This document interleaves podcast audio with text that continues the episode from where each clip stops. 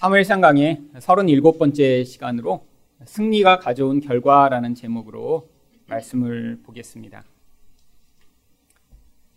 아이들이 보는 어린이 성경에는 특별히 구약 성경에 나오는 중요한 사건들 중심으로 편집이 되어 있습니다. 어린이 성경에 꼭 빠지지 않고 들어가 있는 이야기에는 노아의 방주 이야기, 또 요나가 물고기 뱃속에 들어간 이야기 같은 것이 들어있는 경우가 많이 있죠. 그런데 그런 어린이 성경책에 또 꼭 빠지지 않고 들어가 있는 내용 중에 하나가 오늘 본문에 나오는 다윗이 골리앗을 물매로 쳐 죽인 바로 이 사건입니다. 성경에 왜 이 이야기가 기록되어 있는 것일까요? 옛날에 어떤 한 용감한 소년이 이 무서운 괴물과 같은 거인을 쳐 죽였으니까 우리도 힘을 내서 이런 거인을 만나면 싸움을 싸우라고 이런 이야기가 기록된 것일까요? 그렇지 않습니다.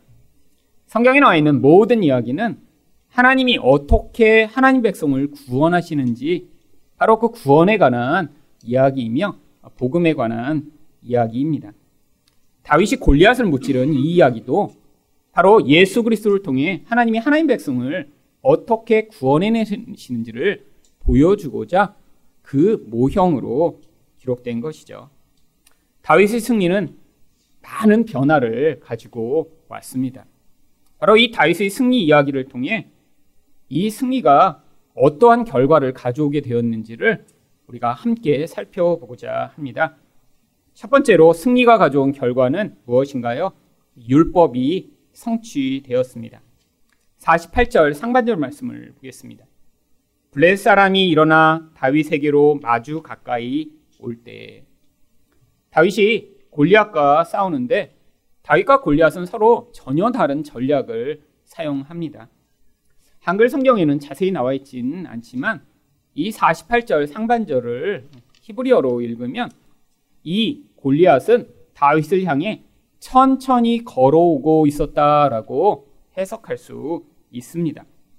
왜 천천히 걸어온 것인가요? 여러분, 덩치가 크다는 것은 민첩성이 떨어진다라고 하는 것을 의미합니다.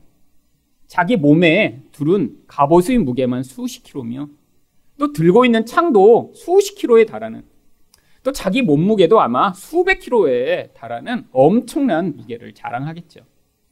이렇게 덩치가 크고 무겁다 보니까 빨리 달릴 수가 없었던 것입니다. 그런데 이 골리앗은 빨리 달리진 못했지만 자기 무기로 이 다윗과 싸우기 위해서는 반드시 다윗에게 가까이 다가와야만 했습니다. 엄청나게 크고 무거운 창으로 다윗이 가까이 오기만 하면 멀리서 한번 찔르기만 하면 다윗과 같은 그런 작은 존재는 금방 이길 수 있었으니까요. 그런데 다윗은 골리앗과 전혀 다른 반응을 보입니다. 48절 하반절입니다. 다윗이 블레셋 사람을 향하여 빨리 달리며 다윗은 몸에 거추장스러운 갑옷을 입지 않았습니다. 큰 창도 없었고요. 칼도 없었습니다. 또 소년이었기 때문에 아주 가벼운 몸을 가지고 있었죠. 그래서 다윗은 이 골리앗을 향해 달려갑니다.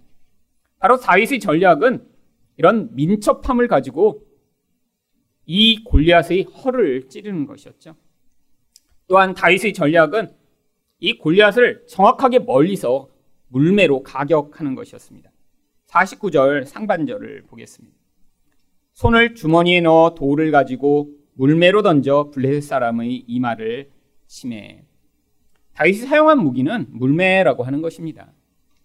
기다란 가죽끈에 요즘 야구공만한 아, 그런 돌을 그 안에 넣어서 뱅뱅뱅뱅뱅뱅 돌리다가 그 가죽의 한쪽을 탁 놓으면 그 원심력에 의해서 이 돌이 날아가서 적을 맞추는 바로 그런 무기죠.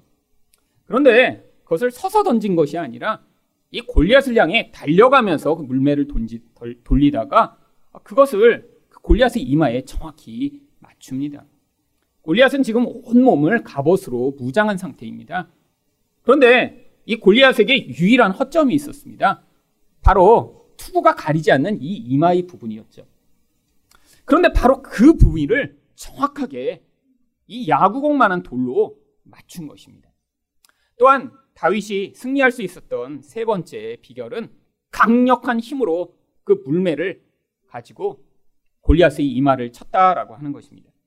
49절 하반절을 보시면 돌이 그의 이마에 박히니 땅에 엎드러 지니라. 여러분 돌이 날라와서 이렇게 머리에 맞으면 보통 어떠한 것이 정상적인 그런 결과인가요? 여러분 돌이 날라서 머리에 맞으면 이 머리가 보통 굉장히 강합니다. 그래서 돌이 이렇게 튀겨나가는 것이 정상이죠. 그래서 머리에는 이렇게 약간 상처가 생기거나 피가 날지 몰라도 보통은 머리에 맞고 튀겨나갑니다. 이 머리뼈는 아주 단단하게 이루어져 있죠. 그래서 그 안에 있는 가장 중요한 뇌라고 하는 부분을 보호하도록 아주 단단합니다. 그래서 이 뇌 수술을 할 때 머리가 얼마나 단단한지 톱 같은 걸로 이렇게 썰더라고요. 그냥은 이 머리가 쉽게 열리는 그런 물은 것이 아니죠. 그런데 오늘 본문에 이 다윗이 던진 물매가 어떻게 되었나요? 바로 이마에 박혔다라고 합니다. 이 박히다라고 하는 타바라고 하는 히브리어는 원래 물에다가 돌멩이를 던지면 그 돌멩이가 물 속에 쏙 들어가 버리다라고 하는 뜻을 가지고 있습니다. 얼마나 강력하게 돌이 날아갔는지 이마에 맞았더니 튀겨나가지 않고 머릿속으로 그 돌멩이가 쏙 들어가 버린 것이죠. 여러분, 바로 이 다윗이 지금 이 행한 이 모든 것이 멀리서 있던 이 골리앗이라는 거인을 물리칠 수 있었던 그런 행위입니다. 그런데 이렇게 다윗이 이 골리앗을 물리친 그 결과에 대해서 50절이 이렇게 설명하고 있습니다. 다윗이 이같이 물매와 돌로 블레셋 사람을 이기고 그를 쳐 죽였으나 자기 손에는 칼이 없었더라. 오늘 벌어진 상황을 묘사한 것처럼 보이는 이 구절은 아주 중요한 내용을 담고 있습니다. 여러분, 이 본문 가운데 골리앗이라고 하는 이름이 등장하지 않고 골리앗을 계속해서 블레셋 사람이라고 이야기를 하고 있죠. 왜 성경이 그의 이름을 이야기하지 않고 계속해서 그 존재를 블레셋 사람이라고 이야기하고 있는 것인가요? 이 전쟁이 한 개인과 한 개인의 싸움이 아니라 바로 하나님 백성을 모독하며 하나님을 대적하는 원수의 무리와의 싸움임을 보여주고자 하는 것입니다. 그래서 사무엘상 17장 26절은 바로 이 블레셋 사람이라고 하는 존재를 다윗이 이렇게 묘사합니다. 이 할례받지 않은 블레셋 사람이 누구이기에 살아계시는 하나님의 군대를 모욕하겠느냐. 바로 이 블레셋 사람은 하나님을 대적하고 하나님 백성을 모욕하는 대표적인 원수로 등장한 것이죠. 근데 성경이 바로 그 원수를 이 다윗이 돌로 쳐 죽였다라고 이야기를 하고 있습니다. 원래 성경에서 이렇게 하나님을 모욕하고 하나님 백성을 모욕하는 자들에 대한 심판이 돌로 쳐 죽이는 것으로 나와 있습니다. 레위기 24장 16절 말씀입니다. 여호와의 이름을 모독하면 그를 반드시 죽일지니 온 회중이 돌로 그를 칠 것이니라. 거류민이든지 본토인이든지 여호와의 이름을 모독하면 그를 죽일지니라. 여러분 이름이라는 것이 무엇인가요? 바로 그 존재를 대표하는 것입니다. 그런데 바로 이렇게 하나님이라는 존재를 모독하는 하나님을 알지도 못하는 이런 자들에 대한 심판은 돌로 그를 쳐서 바로 그 심판을 당하도록 하는 것이죠. 그런데 이렇게 하나님을 노골적으로 모독하는 이 골리앗을 왜 하나님 백성들은 심판하지 못한 것인가요? 두려웠기 때문이죠. 자기 생명을 보존하고자 하는 욕구가 너무 강했기 때문이죠. 여러분 성경에서 말씀하는 이 율법을 왜 우리 또한 이렇게 순종하지 못하나요? 우리 안에 있는 욕망과 두려움 때문입니다. 여러분 여러분이 하나님 말씀, 하나님의 율법이라고 하는 이 말씀에 불순종하는 진짜 이유는 여러분 안에서 하나님보다 여러분 자신의 욕망이 너무 커져 버렸고 여러분이 느끼는 두려움이 너무 크기 때문에 하나님을 두려워하지도 하나님을 믿지도 않아서 결국 내 마음대로 살고자 하는 여러분 자신의 욕구가 여러분을 주장하기 때문이죠. 결국 이스라엘 백성들은 이런 욕망과 두려움에 강하게 사로잡혀 있었기 때문에 하나님을 모독하는 자에 대한 이런 심판을 그들이 대행하여 행할 수 없었던 것입니다. 여러분, 그런데 다윗이 바로 그 일을 행한 것이죠. 여러분, 다윗은 하나님을 신뢰하며 바로 하나님을 모독하는 자를 대항하기 위해 나갔습니다. 자신의 생명 따위는 별로 중요하게 여긴 것이 아니죠. 하나님을 모독하는 저자를 심판하는 것이 자기 생명보다 더 중요하게 여겼기 때문에 바로 남들이 볼 때는 도저히 말도 되지 않는 이 전쟁을 시작한 것입니다. 그런데 그가 그런 하나님에 대한 믿음으로 나아가 싸움을 싸웠더니 오늘 성경에는 어떤 특별한 기적적인 상황이 벌어지지 않았지만 아마 하나님이 그와 함께 하셨으리라고 우리는 추측할 수 있습니다. 소년에 불과한 다윗이 아무리 세게 불매를 돌려도 여러분 그 거인의 머릿속을 뚫고 들어가 바로 그를 죽게 만들 수 있는 그런 강력한 힘을 발휘할 수 있나요? 하나님이 바로 그 상황에서 그와 함께 하시며 정확히 이 말을 맞추고 그 돌이 그를 쳐 죽이는 그런 강력한 힘을 발휘하도록 하나님이 역사하셨던 것이죠. 결국 이렇게 하나님을 믿었던 다윗만이 하나님의 율법을 그대로 행하여 하나님을 기쁘시게 할 수 있었던 것입니다. 여러분, 우리 또한 이스라엘 백성과 같은 때가 너무 많이 있습니다. 우리 또한 우리 욕심 때문에 하나님이 우리에게 지금 말씀하시는 것을 순종하지 못할 때가 많죠. 또한 두려워서 그 두려움에 사로잡힌 나머지 또한 하나님이 우리에게 말씀하시는 것을 거부하고 회피하는 경우가 얼마나 많은가요? 결국 나 중심적으로 살다 보니까 하나님이 원하시는 삶을 따라가지 못하는 이 모습이 바로 이스라엘 백성이나 우리나 똑같은 모습을 가지고 살아가고 있는 것입니다. 그런데 바로 이런 다윗처럼 온전히 하나님의 율법을 순종하고 그 율법을 다 이루신 분이 오셨습니다. 요한복음 19장 30절 말씀을 보겠습니다. 예수께서 이르시되 다 이루었다 하시고 머리를 숙이니 영혼이 떠나가시니라. 여러분 예수님이 무엇을 다 이루신 것이죠? 바로 하나님이 말씀하신 하나님의 율법을 다 이루신 것입니다. 바로 죽기까지 순종하여 십자가에 나아가 죽으라는 그 하나님의 뜻을 받아들이며 결국 하나님의 말씀을 다 성취하셨던 것이죠. 그래서 로마서 10장 4절은 이렇게 예수님이 율법을 완성하신 것을 이렇게 표현합니다.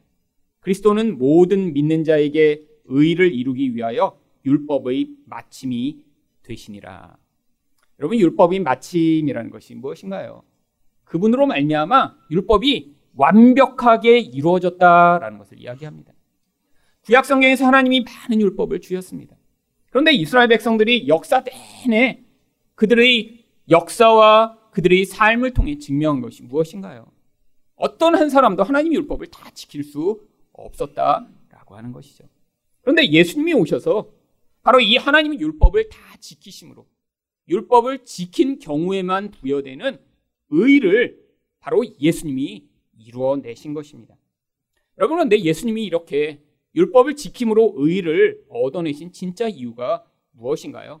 바로 불의한 우리들에게 그 의를 선물로 주시고자 하신 것이죠. 그래서 갈라디아서 2장 16절은 이렇게 이야기합니다. 사람이 의롭게 되는 것은 율법의 행위로 말미암음이 아니요 오직 예수 그리스도를 믿음으로 말미암는 줄을 알므로 우리도 그리스도 예수를 믿나니.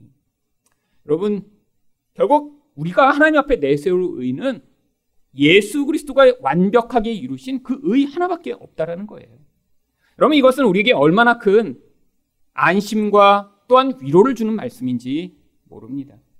여러분 아무리 하나님 뜻을 잘 순종하고 따르려고 해도 하나님이 원하시고 또 하나님이 기뻐하실 그런 수준의 삶을 살 수 있는 사람이 있나요? 아무도 없습니다. 하나님 율법을 다 지키려면 모든 율법을 하나도 빠짐없이 다 지켜야 하거든요. 여러분, 그래서 하나님 율법을 우리가 아무것도 지키지 않으면 우리는 또 어떻게 되나요? 결국 불의한 자는 반드시 심판을 받아 멸망할 수밖에 없습니다. 이게 바로 이스라엘 백성의 상태였죠. 근데 하나님이 우리에게 어떠한 은혜를 베풀어 주신 것인가요? 우리는 불의하고 우리는 하나님의 율법을 다 지킬 수 없는데 예수님이 이렇게 완벽하게 율법을 다 행하심으로 말미암아 부족한 우리에게 은혜로 그 의를 선물해 주신 것입니다. 여러분 그렇기 때문에 이제는 우리가 어떻게 할 수 있나요? 바로 완벽하게 하나님 율법을 지키고자 몸부림치지 않고 은혜를 받은 자로 사랑하는 마음으로 하나님 말씀을 지킬 수 있는 바로 그런 자들이 된 것이죠. 여러분, 만약에 우리가 열심히 율법을 지키는데 그 율법을 무엇인가 완벽하게 하지 않으면 벌이 내려진다고 생각을 해보세요. 여러분, 그러면 인생을 통해 우리가 이렇게 열심히 무슨 일을 하는 것이 반드시 실패할 것이기 때문에 여러분, 열심히 하나님 말씀을 순종하고 싶은 그런 동기가 있을 수 있나요? 아니, 1, 2년은 열심을 내보지만 어느 순간 내가 그 열심이 사라지고 어느 순간 내 안에서 더 이상 그런 노력을 할 수 없는 상황이 오게 되면 결국 우리는 좌절하고 실패하게 됩니다. 여러분, 우리에게 달려 있는 게 아니라는 거예요. 하나님이 이루신 이 의를 받아들이고 그렇기 때문에 은혜 받은 자처럼 하나님의 뜻에 복종하고자 이제 사랑하는 마음으로 하나님 뜻을 행할 때 우리는 하나님이 주시는 더 큰 은혜와 그 풍성함을 우리 인생을 통해 누릴 수 있는 것입니다. 두 번째로 승리가 가져온 결과는 무엇인가요? 영적 매임에서 자유를 얻었습니다. 51절 상반절 말씀입니다. 다윗이 달려가서 블레셋 사람을 밟고 그의 칼을 그 칼집에서 빼내어 그 칼로 그를 죽이고 그의 머리를 베니. 분명히 성경은 이 다윗이 던진 물맷돌을 맞아서 골리앗이 죽었다라고 이야기를 합니다. 근데 왜 이 다윗이 또 달려가서 이미 죽어버린 그 골리앗의 머리를 자른 것인가요? 여러분, 이 사람 이렇게 목을 자른다는 게 이게 참 쉽지 않은 일입니다. 더구나 이 골리앗 같은 거의 3미터에 달하는 거인은 아마 목도 엄청나게 두꺼웠을 거예요. 여러분, 그 칼로 이렇게 쉽게 잘릴까요? 여러분, 쉽지 않은 일입니다. 근데 그거를 일부러 가서 잘랐어요. 아니, 왜 이런 잔인한 일을 행하는 거죠? 여러분, 이 돌에 맞아 쓰러졌지만 그의 죽음이 만천하에 공표되기 위해서 반드시 머리와 몸이 분리돼서 죽었다는 것을 사람들에게 보여주어야지만 되었기 때문이죠. 여러분 아마 블레스 사람들이 이렇게 생각했을 거예요. 아니 그 조그만 애가 던진 돌에 맞아 잠깐 쓰러진 거겠지. 아 금방 일어나서 아, 저놈은 그냥 손바닥으로 딱 쳐서 죽여버리겠지. 아마 당황했지만 아 골리앗이 일어나겠지라고 아마 생각하고 있었겠죠. 그런데 목을 자르고 나니까 이거는 다시 붙을 수가 없는 거예요.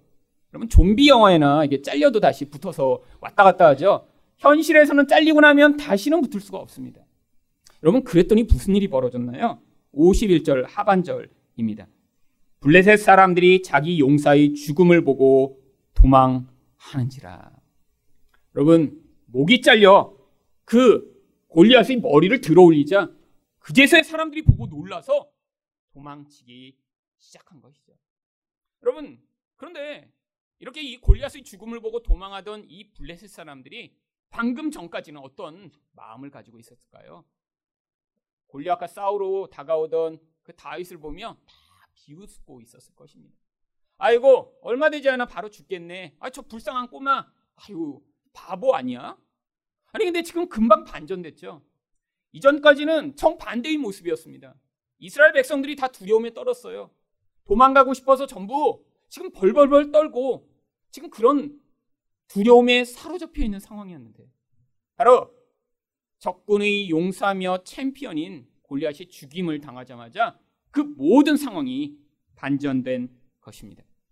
여러분 이렇게 골리앗의 죽음으로 말미암아 이스라엘 백성이 어떠한 변화를 경험하나요? 52절입니다.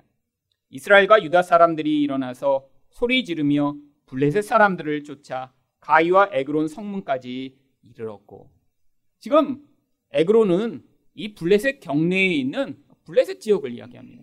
지금 거기까지 달려가서 그 블레셋 사람들이 도망하고 있는 그 성문 앞에까지 야 우리가 이겼다라고 지금 그들을 쫓아간 것이죠. 가는 동안에 얼마나 많은 사람들이 죽었는지 블레셋 사람들의 부상자들은 사람인 가는 길에서부터 가드와 에그론까지 엎드러졌더라. 자기 동네까지 도망가다 다 거기까지 지금 죽어서 쓰러지고 다쳐서 쓰러진 것이죠. 여러분, 이제까지는 두려움에 사로잡혀 있던 이스라엘 백성들이 어떻게 갑자기 이렇게 용맹하게 된 것인가요? 바로 다윗의 승리가 그들에게 이런 용기와 담대함을 가져온 것입니다. 여러분, 이 이스라엘 백성들의 모습 이 다윗이 승리하기 전까지는 두려움에 떨며 굴에 숨고 도망가기를 원하던 이 모습. 그 두려움에 사로잡혀 아무것도 할 수 없는 이 모습. 이 모습이 바로 예수 그리스도를 통해 영적으로 우리가 구원받기 전의 모습을 보여주고 있는 것이죠.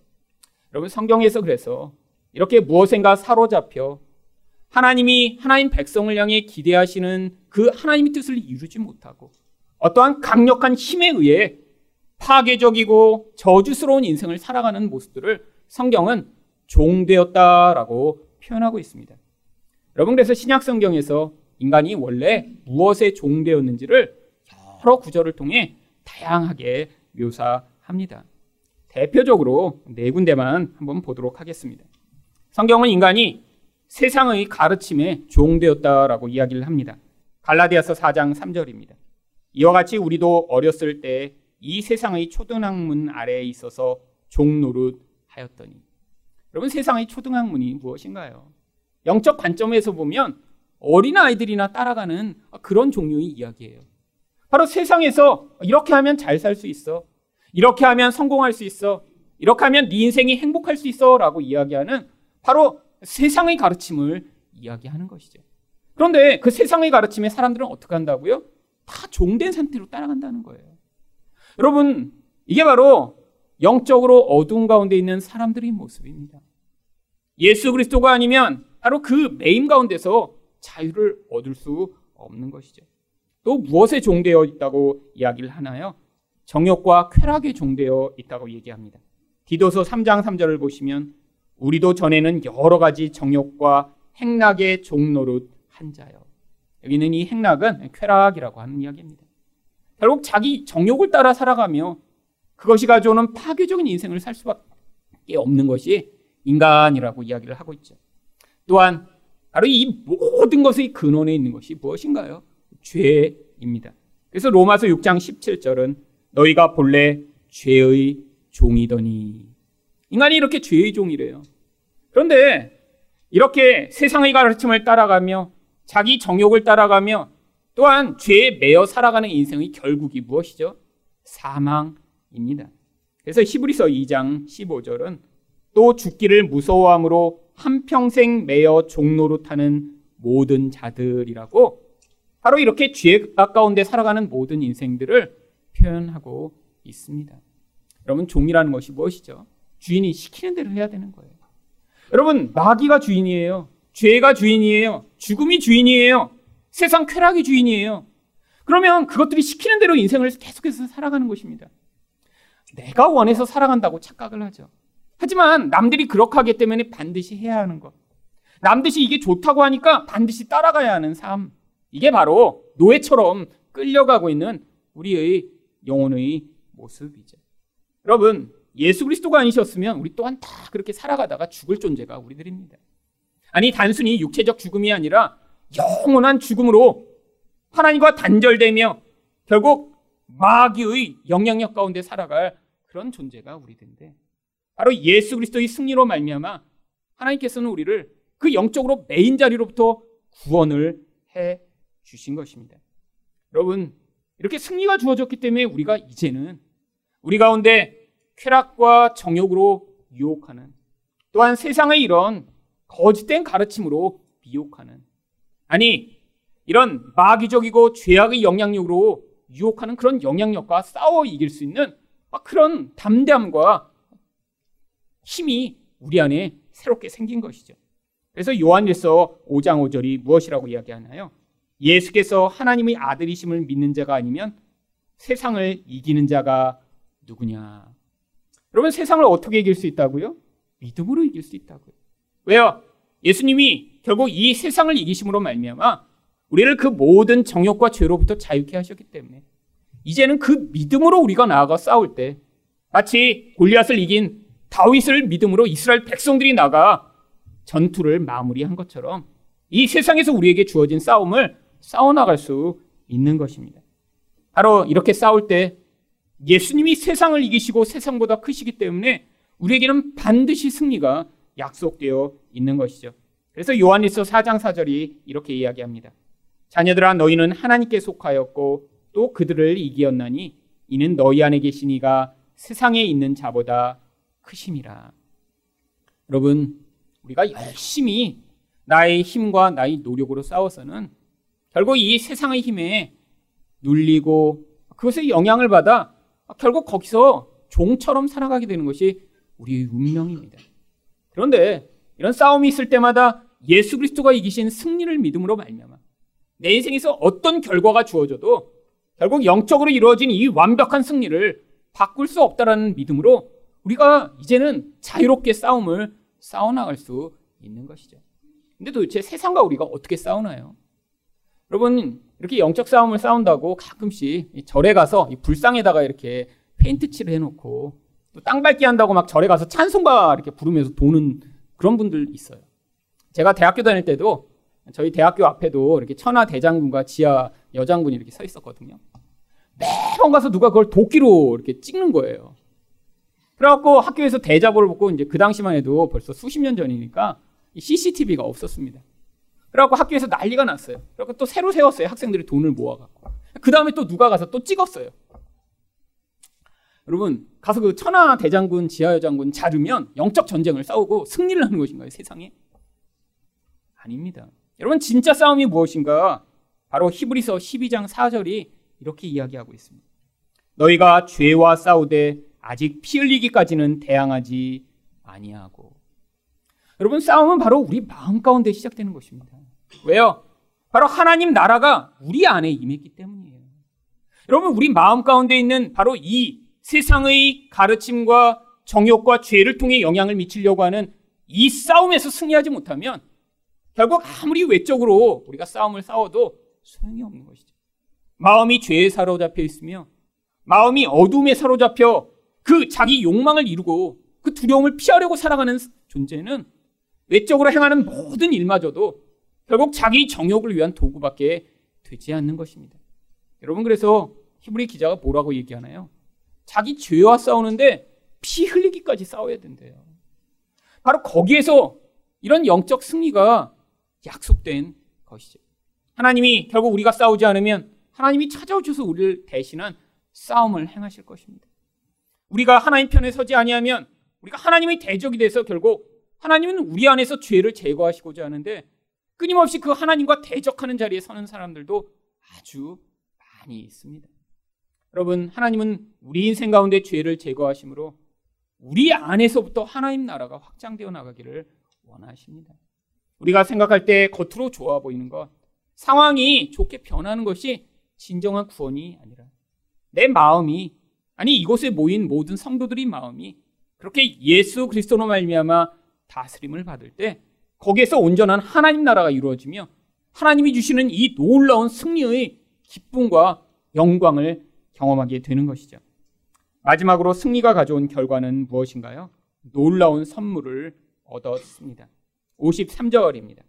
이스라엘 자손이 블레셋 사람들을 쫓다가 돌아와서 그들의 진영을 노략하였고 고대에는 전쟁을 하면 반드시 적들이 남긴 전리품을 취하는 것이 아주 당연한 일이었습니다.